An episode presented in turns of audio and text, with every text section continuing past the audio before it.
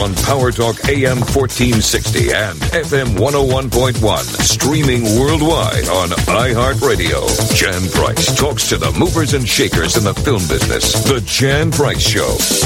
You're listening to The Jan Price Show, and today my guests are Academy Award winning sound editors Erik Aadahl and Ethan Van der Ryn. Welcome to the show. Thanks so Thanks. much. It's great to be here. It's great to have you both here. There's, you've had such an illustrious, both of you, because you work together on a lot of things, but you've had such an illustrious, illustrious career so far. So I'm really excited to talk about your careers, but we're here to talk a little bit about A Quiet Place. That had to be an interesting movie to try to do sound editing on since it was about being quiet. That's right. So, uh, tell me, listen, you want to get into a little bit about because uh, the sound obviously is very significant in this movie.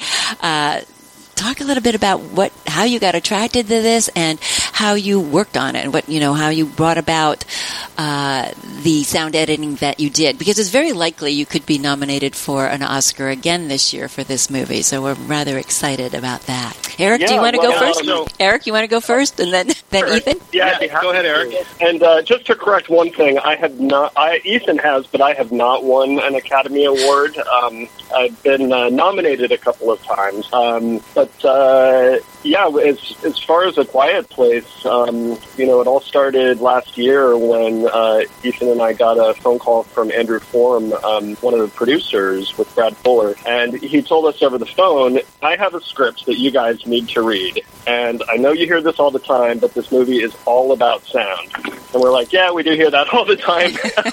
when, when people are trying to get us to do their movies. Um, but when we read the scripts, um, we realized he was 100% right. This, you know, Quiet Place is all about sound. Sound is baked into the DNA of the story. Um, and shortly after, we met with John Krasinski, and this was before he had hired a picture editor, before he had hired um, a music composer, and he was meeting with us. And before we could say anything, he said, "This is a sound designer's dream." and so it, it was um, pretty incredible to be on board with this project. That everybody um, was uh, was on the same page about how important sound would be. Ethan do you have anything to add to that Yeah, um, you know, uh, uh, Erik and I have worked on a lot of different films through our careers, and I don't think we've ever worked on a film where sound is really sort of featured almost as a central character in the film. And so the opportunity to really uh, explore all these these sort of areas of detail uh, in sound and you know shades of of different shades of quiet and idea of stripping away sound which in some ways becomes more important than adding sound um, especially in this film but but in fact this is an idea we've been playing with you know on many different films. And so to have an opportunity to sort of explore some of these ideas that we've been playing with for years but explore them to their maximum potential and in a way that would really sort of drive the narrative forward was was just super exciting to both of us. Well, it really comes through in this movie. I typically don't like this these kinds of movies. I don't like horror films, but I had heard so much about this that um, I had to go see it. And when I did, I was like, I, I absolutely loved it. I mean, I just loved it. I mean, it made me cry, and you know, it just it was, it was very emotional and tense, and uh, and I just ad- adored this movie. I was much to to my surprise, I must say, uh, and sound was sound was so integral to it. So, how did you make the decisions that you made uh, during the movie to create the sound design that you that was so explosive in this film? Well, you know, it's interesting that you say um, what what you say about this movie because I I come from a similar place in that you know in my own viewing I'm I don't particularly enjoy uh, horror films. It's not something that I gravitate towards. Um, but this film, you know, the first cut we saw of it, and, and actually the, the script, it was pretty clear in the script, it's really so much more than a typical horror film. To me, what what really rose to the surface was that it's you know it's a family love story. Mm-hmm. You know, it's a story about this this family um, going to extraordinary lengths to survive in this in this um, you know crazy world that's come about through this alien invasion. And so it's it's so incredibly intimate. You know, it's really about the, the connections that these characters have to each other and that the and, and about the love that they have for each other. So you know, right away when we started working on the sound design for the movie, I think our work was really geared towards reinforcing that part of the story um, to, to make us feel the intimacy that these characters have with each other. And also, we realized there was an opportunity to go into their perspective in a deeper way, to make us identify with the characters uh, in a stronger way. And in a way, you know, to help the audience feel what they're feeling and um, turn it into an immersive experience where the audience actually becomes a part of the story. Um, so, so really, I think that was one of the prime drivers for our work on it. And then, of course, another whole uh, big challenge in the sound design was creating the sound of the of these alien monsters. Mm-hmm. Um, so, Erik, maybe you want to continue with the thought. Yeah, yeah. The well, the, so the you know, as you know, the premise of the movie is that um, this family has to be incredibly quiet um, to the point where they have learned sign language, where they pour sand on uh, on the trails around their farm so they won't be stepping on crunching twigs and leaves and make a sound. They've painted floorboards that are safe to step on and won't creak. Um, all because there are these creatures with hypersensitive hearing, um, and uh, you know the creatures are essentially blind visually, um, but because of that hypersensitive hearing, um, this family has to has had to adapt to a very quiet place. um, so, uh, so in creating the creature vocals, we kind of started brainstorming what what are real world analog creatures that um, have hypersensitive hearing and navigate through the world using their hearing and animals like um, bats came to mind, which use echolocation and their hearing to, through sound, a three-dimensional world that they can uh, perceive. And similarly, dolphins use sonar and beluga whales. And the first sounds we started using were actually dolphins and whales. Um, and but something felt a little too relatable. We did want these alien other sounds that could make the kind of clicks that we associate with echolocation. And after a lot of experimentation um, uh, over, I'd say, months, um, we stumbled upon um, a electrical device we have, a stun gun, which emits these little crackling zaps. And um, to record it, we used um, a grape uh, because they're essentially kind of like human skin. You know, they have a little thin skin on them and then a wet, fleshy interior that co- conducts the electricity. So it's those zapping sounds from the stun gun um, slowed down that are a big part of the palette of sounds for um, for these alien creatures. Uh, that's amazing. Uh, add, Go ahead. Uh, yeah, and I would add. I mean, this might seem obvious to some, but maybe not to others. That you know, sound um, is a really powerful tool for creating a visceral emotion.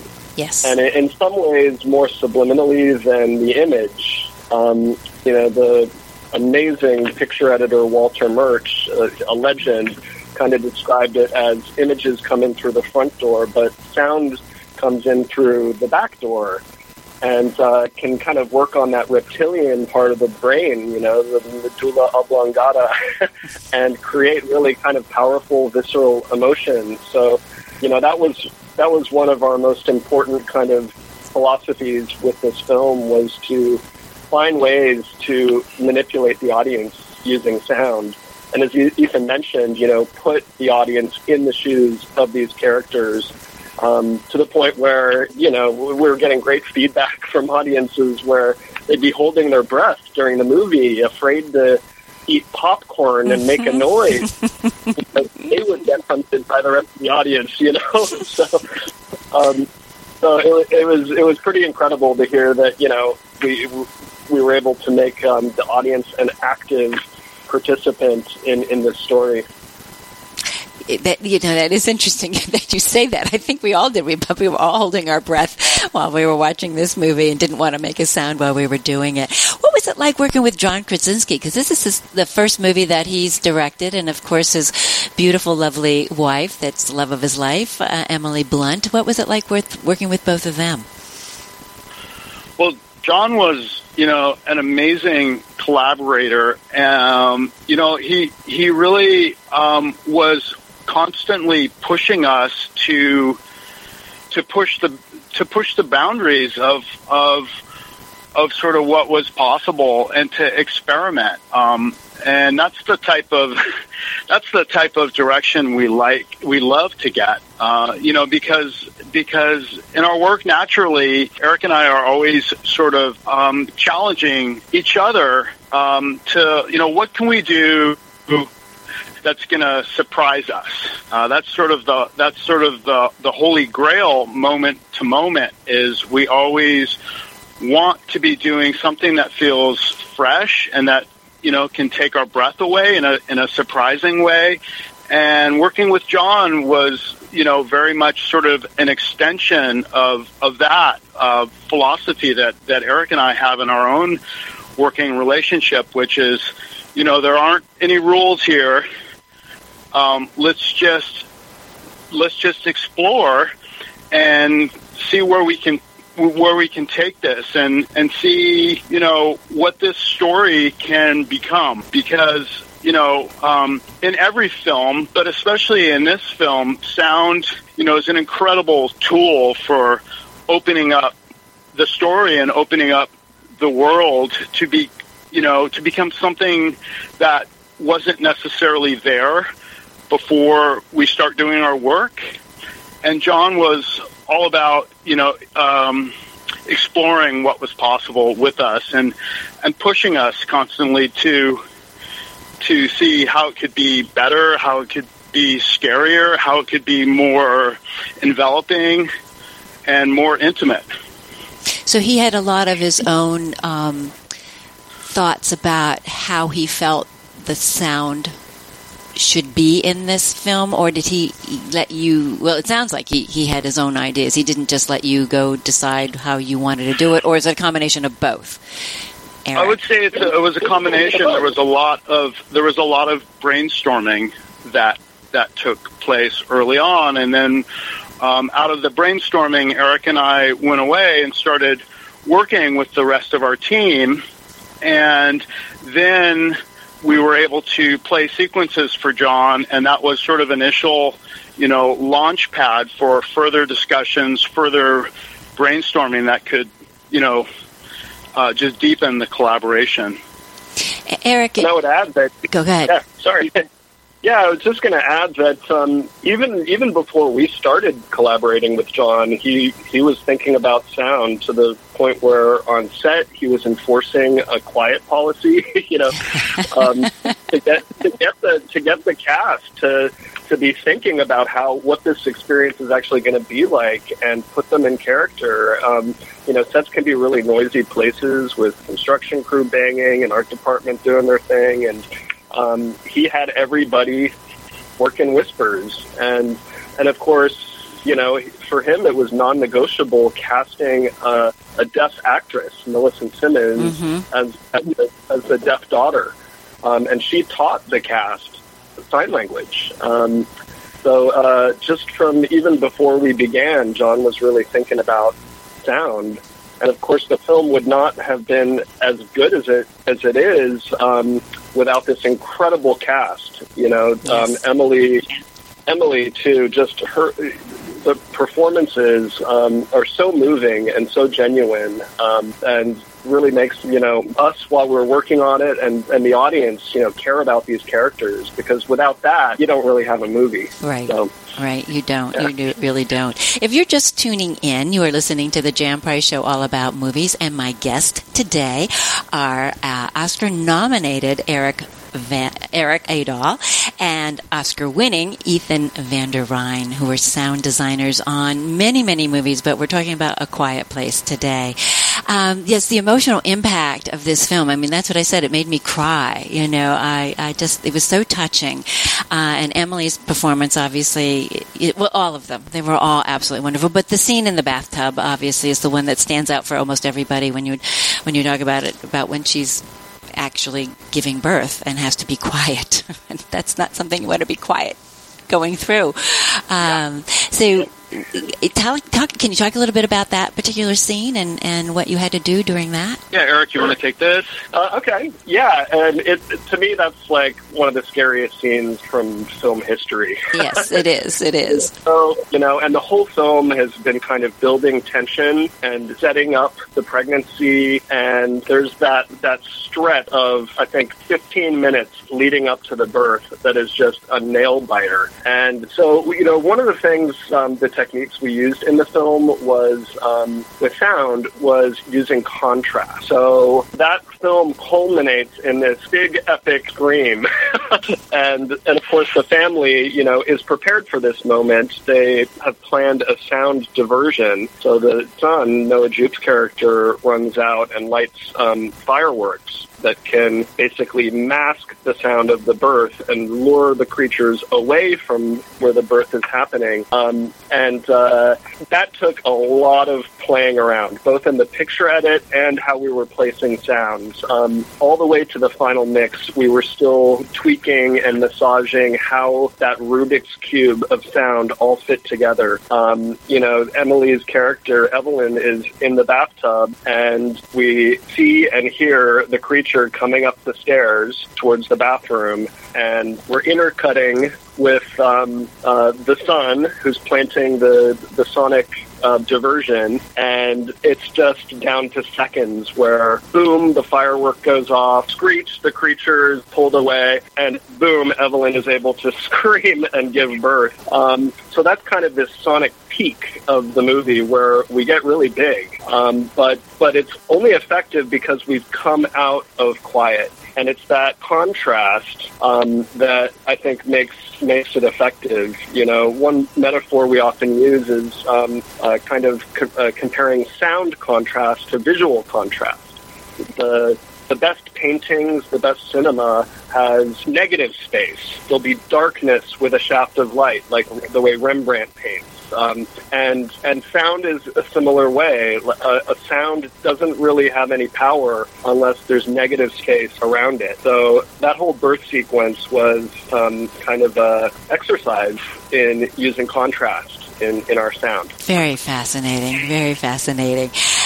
How do you, you know, when you're when you're creating the sound for a movie, are you doing? I, I, I talked to numerous editors, and they're editing, you know, as the movie's being filmed. Um, do you do the same thing? Are you creating the sound as with an editor and uh, with the director uh, all in real time, or do you wait until the movie's completed and then you uh, edit the sound? You know, it's different on every project. Um, there's some projects that we do where we actually put together some of the sound uh, for the movie before anything's even been shot. Uh, there's, you know, in a lot of big visual effects movies these days, um, there's something that happens in pre-production, which is um, basically a high-tech sort of story which is previs or pre-visualization. And sometimes um, some of these sequences can be, you know, um, pretty elaborate, you know, 10, 15, 20 minute sequences. And what we will sometimes do is get these sequences, and this is, you know, well before anything has been shot, and we'll do create sort of an early sound design pass for these sequences. And there's been some movies that we've done where what we've done, you know, on these early previs sequences has sort of carried through, you know, through the movie being shot. It's something that directors can play, you know, on set to actors so they have a sense of what the scene is going to end up um, looking and sounding like. And right, you know, all the way through after the film is being shot, we'll, we'll incorporate this early work into the into the soundtrack as it comes together and then right through the final mix, there's been um, certain movies where some of this early work that we did ends up uh, remaining very much intact in the in the final movie. So that's that's one extreme on the spectrum in terms of early involvement of the sound design, and then it runs the gamut all the way to certain films where we'll jump in after everything's been shot and sometimes after there's a first assembly of the film put together and at that point we'll really dive into the, the sound editing and the sound design and so it's everything in between those those two extremes and it really just depends on the needs of the project and certainly for a quiet place um, we were working in tandem with chris tellefsen um, who is doing the picture editing in new york and we're based in Los Angeles. But every single day, we'd be um, sending our sound for him to put into the Avid and be able to cut with. Because you know, in this film, um, sound design is such a critical part of the storytelling. So the picture, at a certain point, needed to evolve with the sound, and you know, he made a number of picture adjustments based upon the sound. Um, like the cornfield scene was very much affected by our, our sound design, where um, Millicent Simmonds' character Regan, Beth's daughter, um, is uh, in the cornfield and has a close encounter with the alien creature, um, which she can't hear and she can't see because it's behind her, and it can't see her, but it opening. That whole scene was kind of a complicated sound scene too, because we were trying to plant the idea that her cochlear implant, her hearing aid, had some sort of electrical interference with the creature. So we're both bouncing between the sound point of views of Regan um, and her deafness and how she perceives sound, and we're bouncing to the creature who um, has hyperacute hearing, and and uh, and then also telling the story of the interference with the cochlear implant. So the, the sound kind of created the structure of that scene, and and also forced some um, visual effect tweaks as well. We wanted to linger longer on the creature's ears when they were closed, so we could hear the audience perspective of the cornfield, and then have time for its ears to fillet open, and then go into to its hyper perception of the cornfield, which is all of the beds of um, crickets and insects um, in a super heightened way. And then in the same shot, um, twist into the sonic interference with the hearing aid. Um, so, uh, you know, sound and, sound and sound and picture really had to be tightly knit it and um, make that alchemy. Well, thank you both for being on the show. This has been absolutely fascinating. Thank you, Erik and Ethan. I really appreciate you being here today. And, and, and look, you're welcome. And, and I hope I hear your names announced uh, on Tuesday for an Oscar uh, for A Quiet Place. Go to the Jan Price Show on Facebook to learn more about upcoming shows, and while you're there, like my page. And to listen to the Price Movie Minute movie reviews and to listen to archive shows that you may have missed, go to thejanpriceshow.com. On Power Talk AM 1460 and FM 101.1, streaming worldwide on iHeartRadio. Jan Price talks to the movers and shakers in the film business. The Jan Price Show.